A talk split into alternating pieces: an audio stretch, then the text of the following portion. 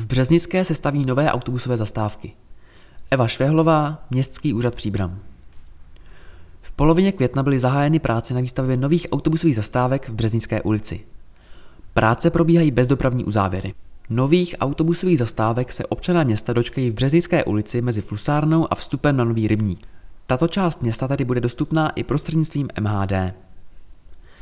Na místě dnešní spevněné plochy na Flusárně je vyprojektováno odstavné parkoviště.